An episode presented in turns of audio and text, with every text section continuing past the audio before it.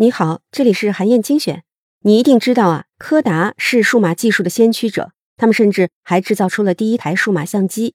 但是啊，柯达低估了数码技术的发展速度，没有及时应对，成为了轰然倒塌的企业巨兽。可以说，柯达预见到了危机，但是低估了危机。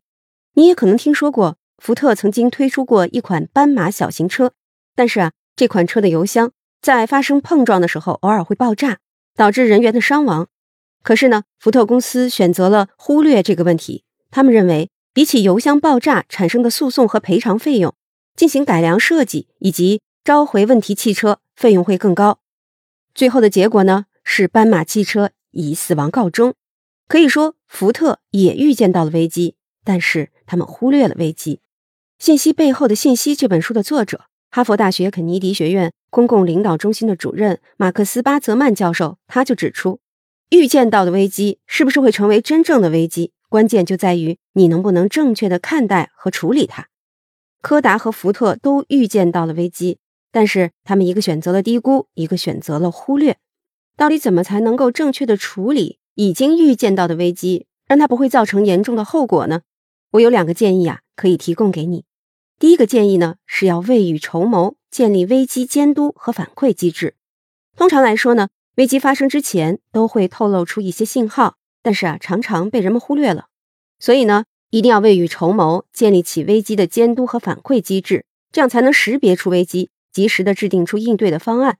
九幺幺恐怖袭击事件啊，伤亡最惨重的地点呢，就是世贸大厦，很多公司罹难员工的人数是巨大的。同样入住在这个大厦里的摩根士丹利公司，他们的三千名员工只有六名员工遇难。不得不说，这是一个奇迹，这都要归功于这家公司的安保部副总裁瑞克他的提前部署。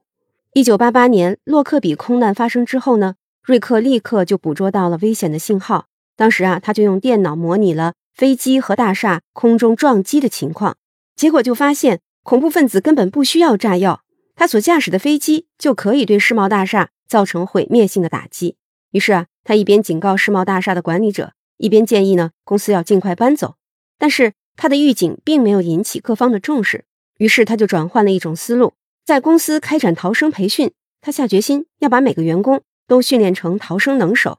当时啊，公司里频繁展开的逃生演习打乱了大家正常的工作节奏，怨声载道，很多人都提议把瑞克开除掉算了。但是事实证明，瑞克对危机的识别能力，还有他有效的提前部署。让员工们成为了灾难当中最幸运的一批人。第二个建议呢是“擒贼先擒王”，也就是要抓住主要矛盾，解决突出问题。仅仅识别出危机啊是不够的，关键是要行动起来。行动呢也是有规律可循的。你要找出那些最有可能发生，而且后果最严重的威胁，把资源用在刀刃上。比如有一家制衣厂，他们在工作当中呢就发现了两个明显的问题。第一个问题是。工厂内部存在安全隐患，需要进行环境的全面改造，还要加装消防设施。第二个问题啊，是竞争对手打造了一个爆款，抢走了很多的老顾客。这个时候呢，大多数的组织都会非常重视第二个问题，投入重金，要么打压对手，要么抓紧开发新产品。但是如果简单的进行一下成本效益分析，就能发现，处理第一个问题带来的效益更大，周期更短。其实啊，应该尽快的去解决。如果不及时处理，一旦厂房起火，就会带来巨大的经济损失和人身伤害。皮之不存，毛之焉附。而第二个问题呢，从危机应对的角度来说，反而应该排在第一个问题的后面去处理。尽管新的研发和投资是重要的战略举措，但是成本会比较大，回报周期呢也会比较长。在资源有限的情况下，可以分步放缓来解决。听到这儿啊，你就可以来问自己一个问题。在自己的组织和行业里，你看到了什么危机？你觉得什么危机是必须马上开始着手解决的？如果你的头脑里空空的，没有答案，那就说明一定有什么已经在黑暗当中蠢蠢欲动了。好，以上啊就是我为你分享的内容。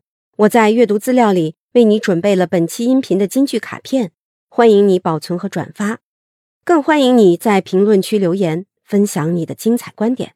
韩燕精选。明天见。